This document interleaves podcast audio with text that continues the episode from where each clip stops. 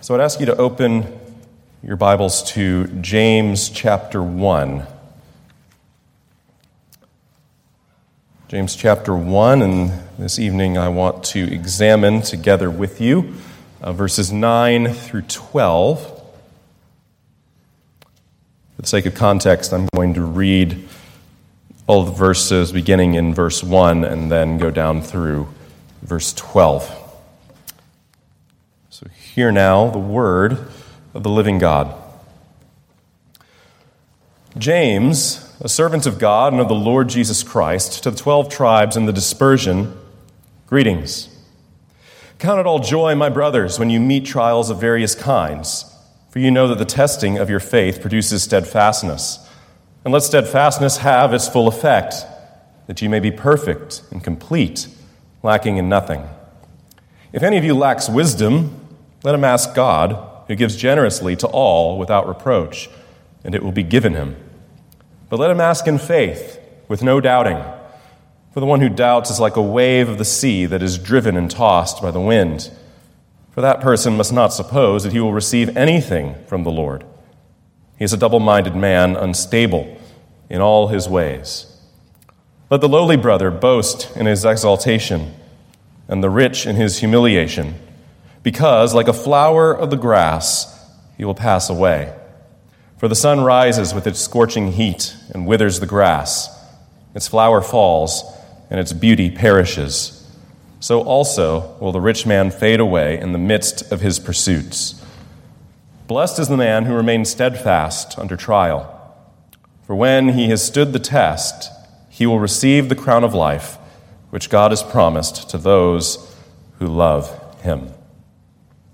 So far, the reading of God's holy word.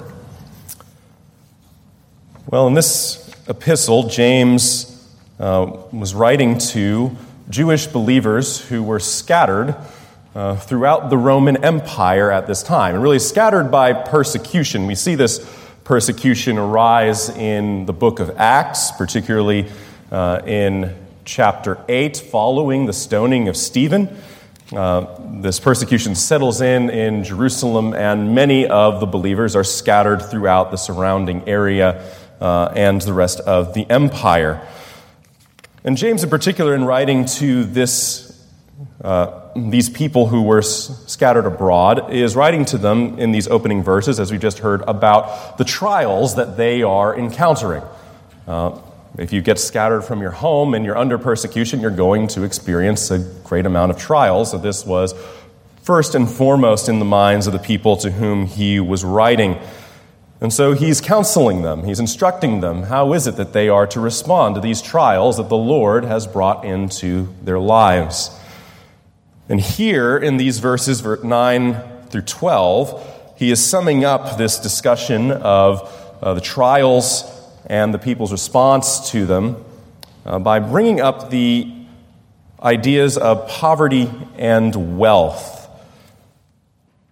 And this is instructive for us as well, though we are not those who are scattered abroad throughout uh, our nation, far away from our home, nor are we those who are enduring the kind of persecution that they were enduring in that day. Nonetheless, what James has to say here concerning trials and the way that God brings them into our lives and the way that we are to respond to them is evergreen for the Christian.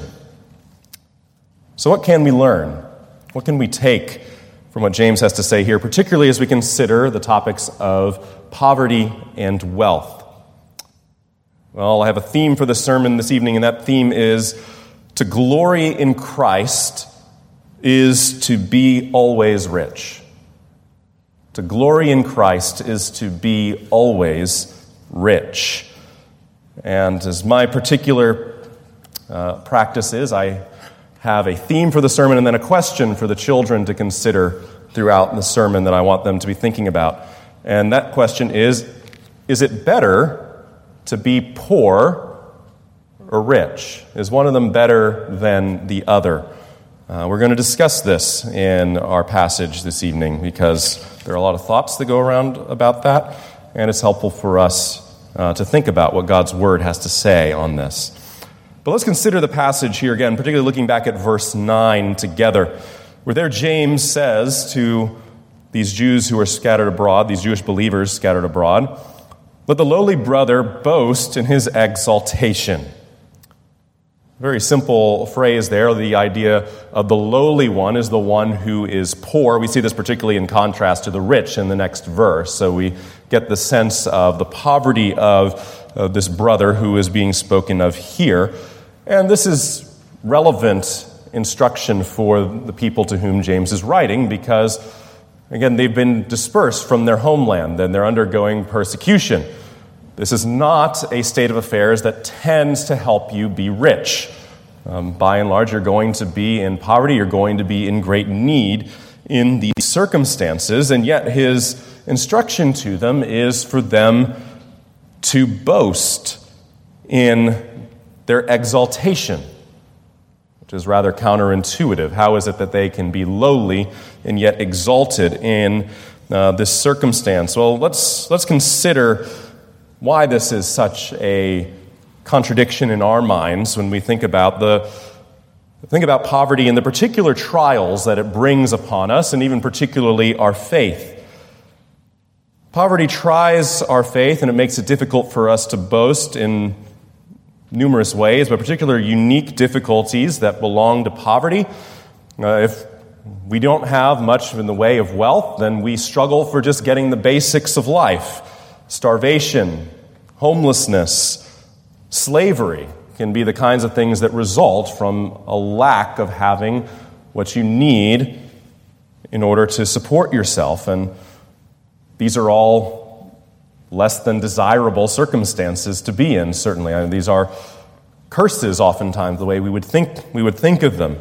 And it also creates a great amount of anxiety in our lives. It's trying. It's not the kind of thing you're going to sit up and say, Thank you, God, that you made me homeless today. Thank you for the starvation that I am experiencing. That's not what immediately comes to mind. But it's not just this lack of the things that you can have, the lack of what you need for the body that comes along with being poor, but also there's often a loss of dignity that comes along with uh, being in a state of poverty and a certain isolation that comes. You can lack access to the community that perhaps you once had access to or to the areas in which normal people get to experience and participate in. You're more likely to be mistreated because you have no avenue of recourse, you have no power uh, no sway in order to be able to do anything in response. Uh, and you can very easily develop a negative self image in the sense of not only are you just in a state of being poor, but you're there because there's something inherently inferior about you. And therefore, you deserve to be poor. You'll never be anything else other than poor. And this can lead to a whole bunch of mistaken beliefs about what it means to be in this estate.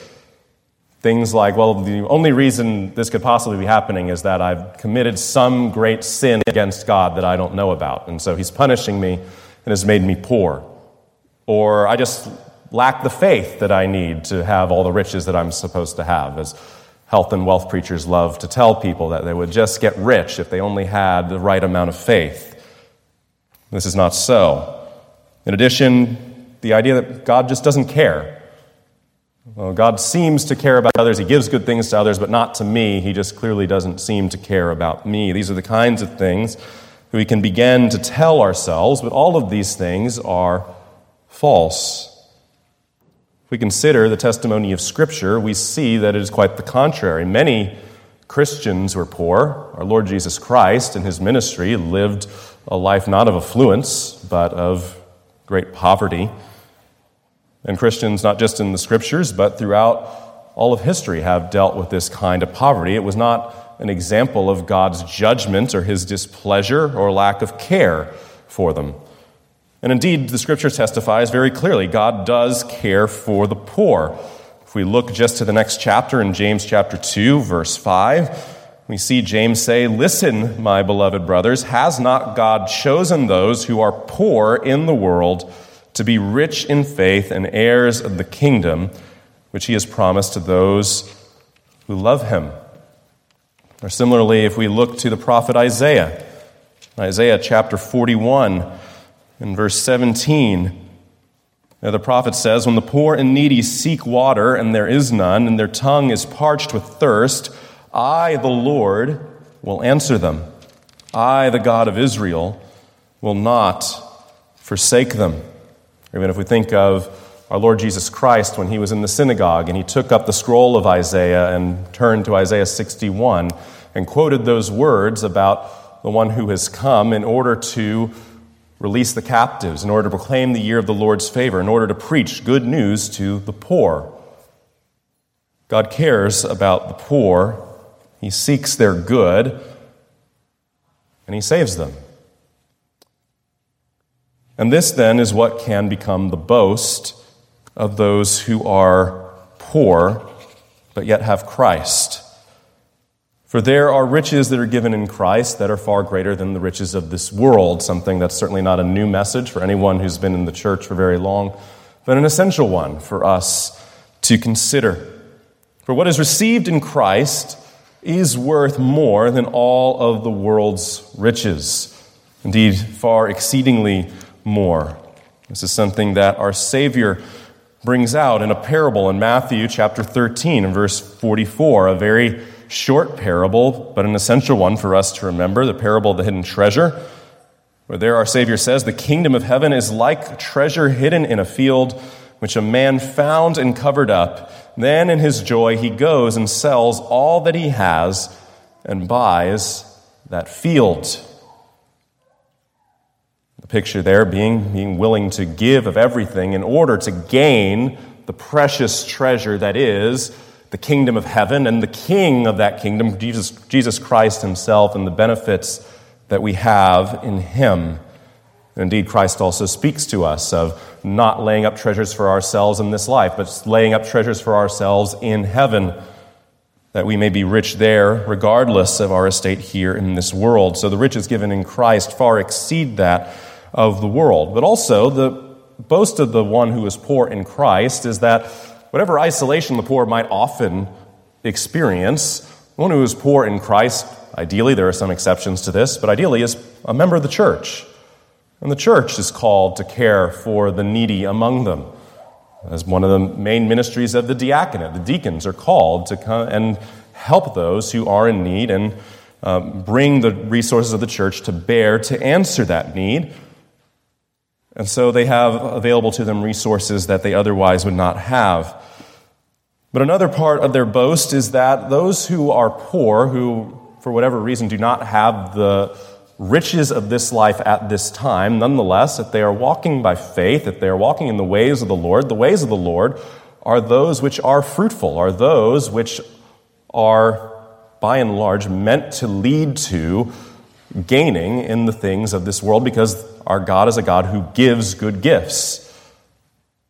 And therefore, if they continue to walk in faithfulness, it's not a sure thing, but very often that does lead to their estate being bettered because that is the way that God has made his world to work and he loves to bless his children. And so, even though they are rich outwardly, Christians, are poor outwardly, poor Christians have great riches in Christ. But there's also a dignity that they are afforded that those who are outside of Christ do not have. For they, whatever their bank account might say, have an equal standing in the church. There is no dollar amount that is necessary in order for one to be an elder, even a member in the church of the Lord Jesus Christ.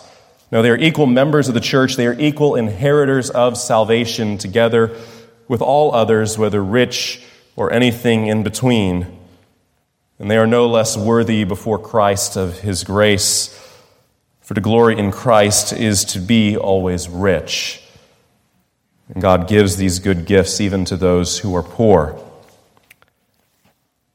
Well, let's examine then as he gives counsel not only to the lowly brother, who was to boast in his exaltation and being exalted in Christ, but also then what he says to the rich in verses 10 and 11. And the rich in his humiliation, so he calls the lowly brother to boast in his exaltation. Now the rich to boast in his humiliation, because like a flower of the grass, he will pass away. For the sun rises with its scorching heat and withers the grass, its flower falls, and its beauty perishes, so also will the rich man fade away in the midst of his pursuits. So, poverty is a trial, but as we find here, and if we really think about it, we understand riches are also their own trial that we have to undergo and deal with before the Lord. What are the unique difficulties of riches in this life? Well, for one, we can allow riches to become a master over us. Rather than using them for the Lord, they become that which controls us. This is something to which our Savior speaks in Matthew chapter 6, verse 24, where he warns No one can serve two masters, for either he will hate the one and love the other, or he will be devoted to the one and despise the other. You cannot serve God and money. Wealth allows us to get a great deal, many of things, things that are good, things that are desirable. But our desire for these things can crowd out our love for God if we are not careful, and it can become a master over us. And this then leads to, if we go down this road, valuing things apart from their relationship to the Lord. We don't then look at, well, is this something that God has made for good? What's the purpose that God has made for this to be used in? But we really just look at it for, well, what do I desire to do with this? Do I like it? Do I like using it in this way? And then pursuing it because we have the ability. It's at our fingertips, it's something that we want. And so we allow our desire to master us, and wealth being the means for our lust to reign over us. And ultimately, this is then a valuing of things that help us to glorify ourselves, our our thought process, our way of life is no longer about how is it that I'm able to serve the Lord? How is it that I'm able to take the good things that He has given to me and use them in service to Him, bringing glory to Him and good to those who are around me? But rather, how is it that I satisfy my every desire and bring glory to myself and comfort to myself? This is an idolatrous attachment to possessions, to status, all of these kinds of things can come with wealth. And it's a unique difficulty that comes with wealth in this way, but also there is a challenge and a temptation to haughtiness for those who are rich. Those who have a great deal can often think that they are above others, that just as the poor can tend to think, well, they're poor just because they are lesser than others and it's just inherent in them, the rich can tend to think, that they're rich simply because they are better than others, that they're not like the others who are lower not only in status or class or wealth, but they are of just a different kind of humanity, perhaps, in their mind. They might also think that they have license to do certain things because they have such wealth, that therefore they should be allowed to get away with things that otherwise society wouldn't endure, but they had the means in order to pay for it, so it should be okay for them. And so they can have an inflated view of themselves because they do think oftentimes their wealth is solely attributable to their own skill, their own work. And this isn't to take away from the fact that wealth does often follow hard work. Wealth does often follow those who are industrious, who give themselves to things, but not exclusively because of that. No one is wealthy simply because they gained it all by themselves. If you work to your hardest, if you have all of the talent in the world, and yet the Lord doesn't bless, the Lord doesn't give the opportunity, the Lord doesn't give the increase, you will not have great riches. Riches are a gift from the Lord. And so the warning to the rich is that their wealth, their power, their status, and even they themselves will come to an end with this picture of being like the flower of the field, the flower of the grass, as this passage says, which is going back and hearkening back to Isaiah chapter 40, where the warning is all flesh is like grass, like the flower of the fields, that withers before the breath of God. And here the picture is the sun rises, the heat scorches the flower, and it fades, it withers and dies. And so it is for those who are rich. We may be rich for a time, but that is coming to an end. The riches of this life will cease to be, or those who are rich will cease to live in this life. And if riches, therefore, are their boast, then they will indeed be very poor in the things that matter, however rich they may be in wealth.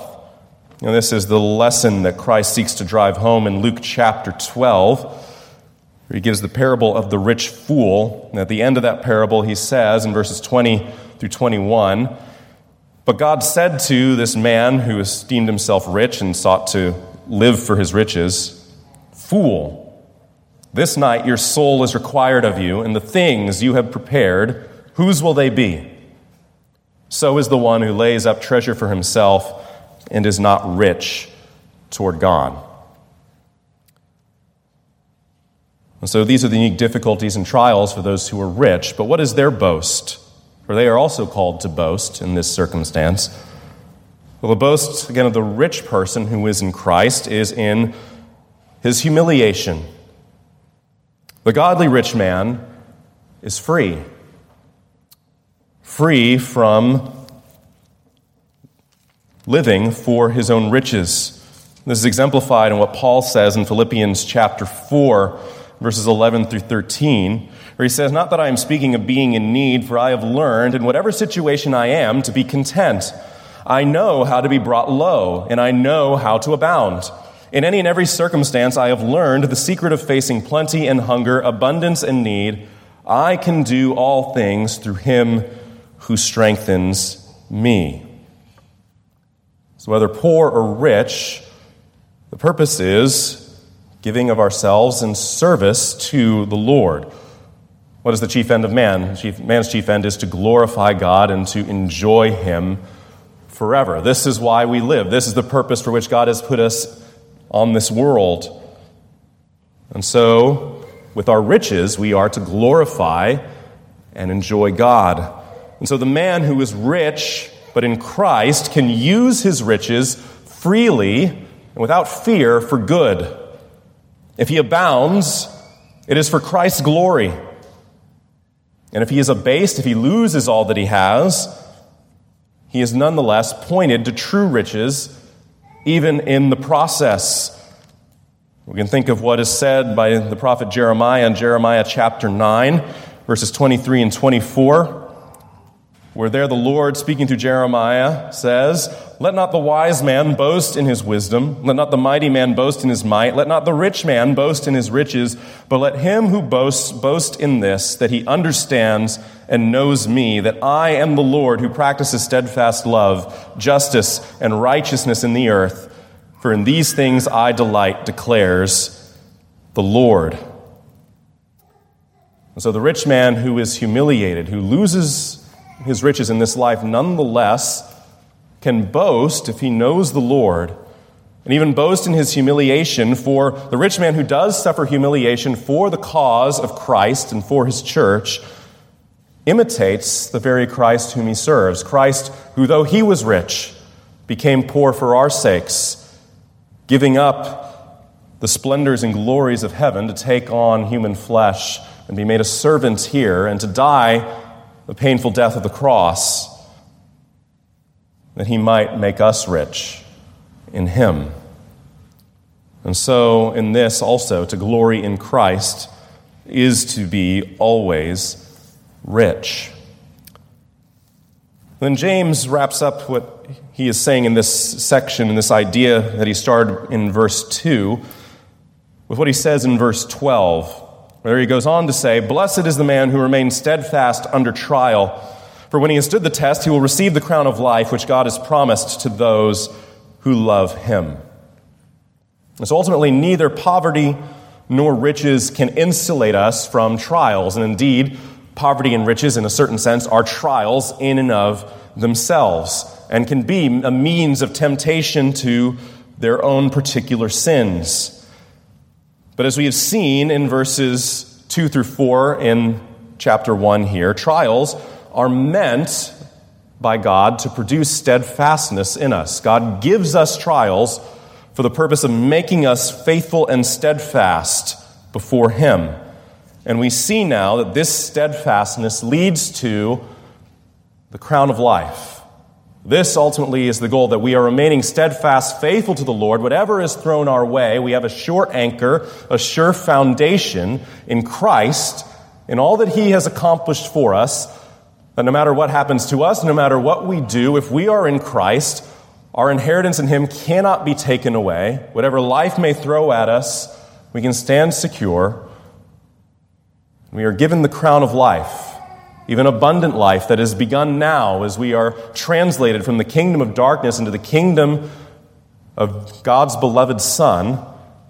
And we are transformed, no longer being those who live after the lusts of the flesh, but are being conformed slowly but surely into the image of Christ, His life working itself out in us, and then finally, having endured all things, having gone through the trials of this life, reaching the end, and going and being before the face of God and of Christ, and having that life that was begun here in this life crowned as everlasting, glorified life that cannot be diminished. This is what all who endure these temptations will gain. And so, trials are for our good. We must overcome them, not be overcome by them, whether poverty or riches or anything else that might come. And to those who are steadfast, whether in want or affluence, God gives abundant life and crowns it in time to come. For the glory in Christ is to be always rich. Now, some thoughts for how we apply this to our own particular circumstances. First, I want to address some wrong headed exaltations of poverty. As we see here in this passage, James calls for the lowly brother, the poor brother, to exalt or to boast in his exaltation. And passages like this and other passages can sometimes be made to make it look out as though to be in want, to be poor, is rather a more preferred state than to be rich. That it is more blessed to be poor than to be rich, and wealth is just evil. And this kind of idea has some merit in that there are things that look like they pretend, portend to this in the scriptures. Reading co- uh, scriptures out of context, such as, money is the root of all evil.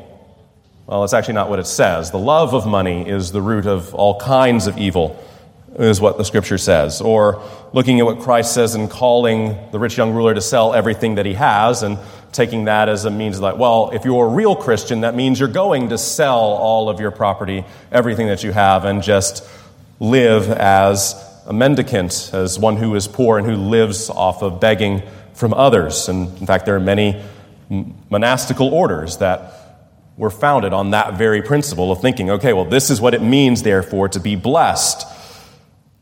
And while we have to acknowledge that there are very real dangers to riches, as we have seen, and that many Christians were poor, and that is not a bad thing, that does not make it God's desired state for his people.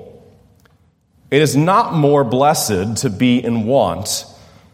And we can know this because of the hope that is extended to the poor throughout the scriptures.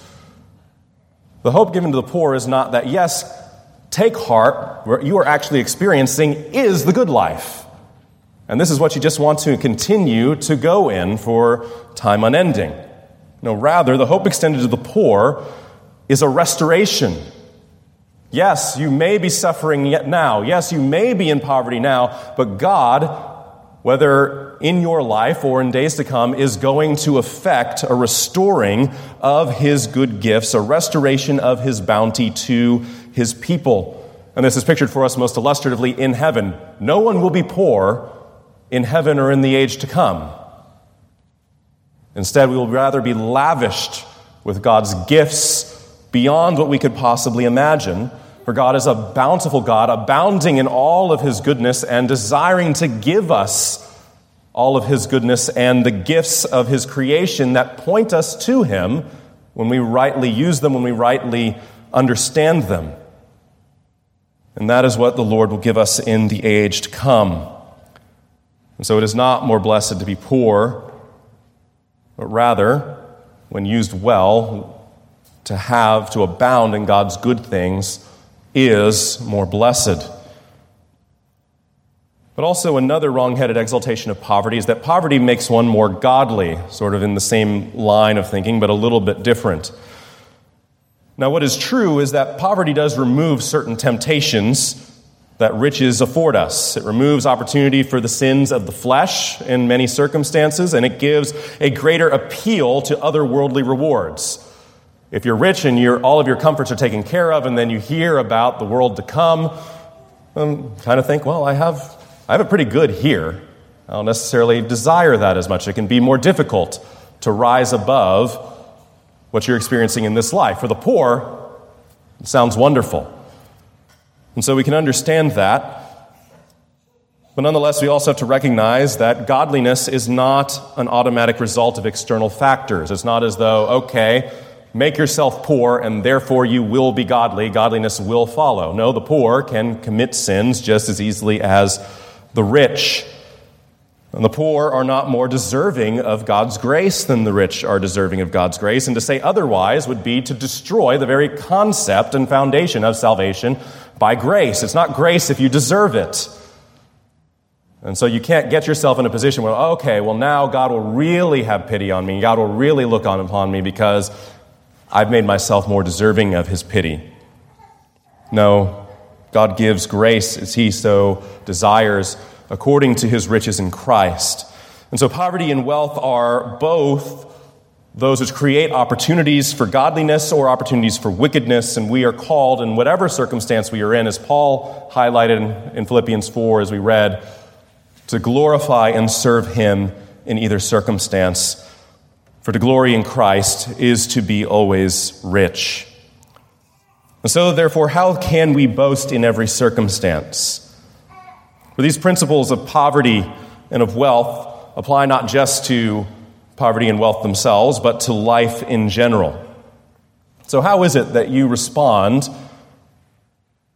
when life throws you a curveball and things that were going well all of a sudden take a turn for the worse? Or how is it when things are just going swimmingly and there doesn't seem to be a cloud in sight and you can just enjoy everything around you? In our flesh, we're prone to misuse everything. We can twist any good gift of God and make it a tool for evil. So when things are going poorly, we complain and we despair. We tell everybody about how awful things are, and we don't remember to thank the Lord for the good things that He has given us, for the mercy that He has shown us, and all we can see is what we lack. Or if things are going well, we grow lax, we grow, we grow proud. We tend to just think that we have all that we need, and we forget, again, to thank the Lord for the fact that He is the one who has provided these things, and we forget to strive to make these gifts that He has given produce greater fruit for God's glory and for the good of our neighbor. But if we remember the Lord Jesus Christ, if we remember the purpose for which God has given these things, we can always boast. Whether abounding or struggling, we know that we are loved in our Lord Jesus Christ and we are being conformed to his image. And this is a love and a work that God will not repent of. He's not going to take us a little bit down the line and then decide, oh, well, I'm going to remove my love now. I'm going to stop conforming this one to the image of Christ. No, these are sure works, and he who began a good work in you will see it to completion in the day of Christ Jesus. And so, if things are going poorly, you can boast in this. If things are going well, you can boast in this, and this should be your boast. Indeed, make it your very purpose to boast in Christ in all things. And to do this, therefore, you need to speak truth to your heart. It is not something that comes naturally to us. We naturally follow the flesh, which causes us to forget Christ. So part of what we do is we are reciting the gospel to ourselves or reciting the truth of this world and our place in it to ourselves. And we're confronting ungodly behaviors, ungodly thought processes with the truth. And so in affliction, we are called to remember God's promises that He will never leave or forsake us that He is with us always, even to the end of the age. that He cares for the downtrodden. Remember these promises, to speak them to ourselves, and never allow those doubts to creep in that say, well, God's really forgotten you. God doesn't care about you. Or any of the things that we mentioned earlier. When we're in affluence, we are to remember that God Himself is the true good, that whatever good things we enjoy in this life are but a pale reflection of the one who is the creator of them all and that God has given them as a means for us to look unto Him and to delight in Him and to glorify Him. And these things can be an aid to that or they can be a snare to draw us away from that. But as we remember that God Himself is the good to which we are looking, then we are enabled to take the good things that He has given us and use them for His glory and use them as a means to know Him and glory in Him. And with this perspective, then, give glory to God in all things. Renew your purpose to serve Him with whatever you have, whether great or small. Give it to the Lord that He may be glorified. And the effects that then this perspective will have, this attitude will have of glorying in Christ in all circumstances, is it will increase your joy, it will increase your hope. You'll be constantly nourishing yourself on the truth of the gospel, the very things that are meant to cause you to abound in hope and indeed in the fruit of the Spirit. It'll also enable you to encourage others and glorify and serve God in your life in ways that otherwise you wouldn't be able to. If we're so focused on the things that we don't have, or so satisfied with the things that we do have, then we're not considering how it is that we might better our neighbor's estate. We're not considering how it is that these things, these circumstances, the unique opportunities God has given us to serve Him in the place that He has planted us.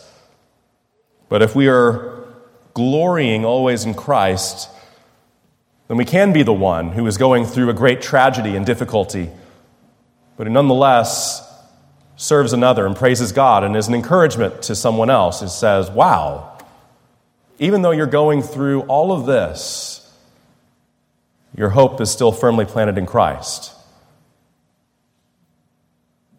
And the things that you do also can be those good works that God promises to reward in the age to come.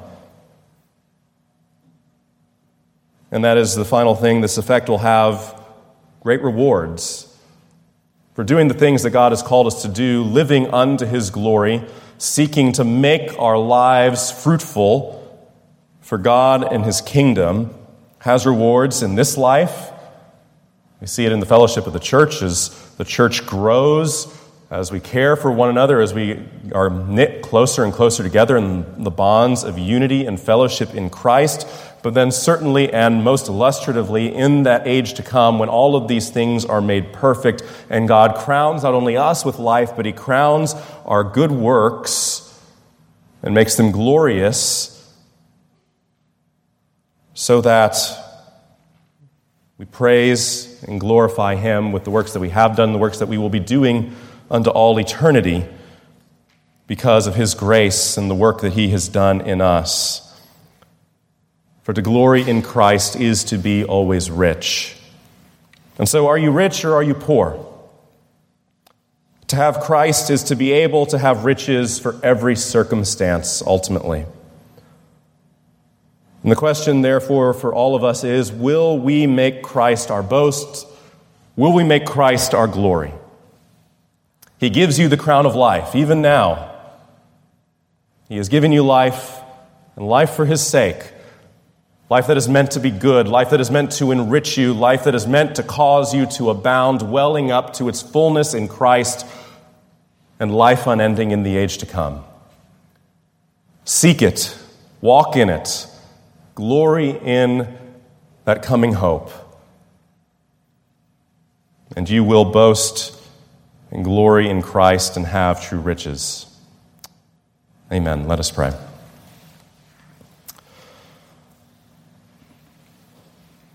Our Father, we ask that you would grant us your grace and favor that we may, as Paul did in all circumstances, know what it is to glory in you. We pray that Christ would be the boast of our hearts and the hope of all that we are. May we walk in his ways, giving you the glory, recognizing that all that we have comes from your gracious hand, and that apart from you we can do nothing. But also recognizing that you are the one who has prepared good works for us, that we may walk in them. For we are your workmanship in Christ Jesus, and you prepared these works for us. Give us grace that we may live unto you and have the riches that you promise.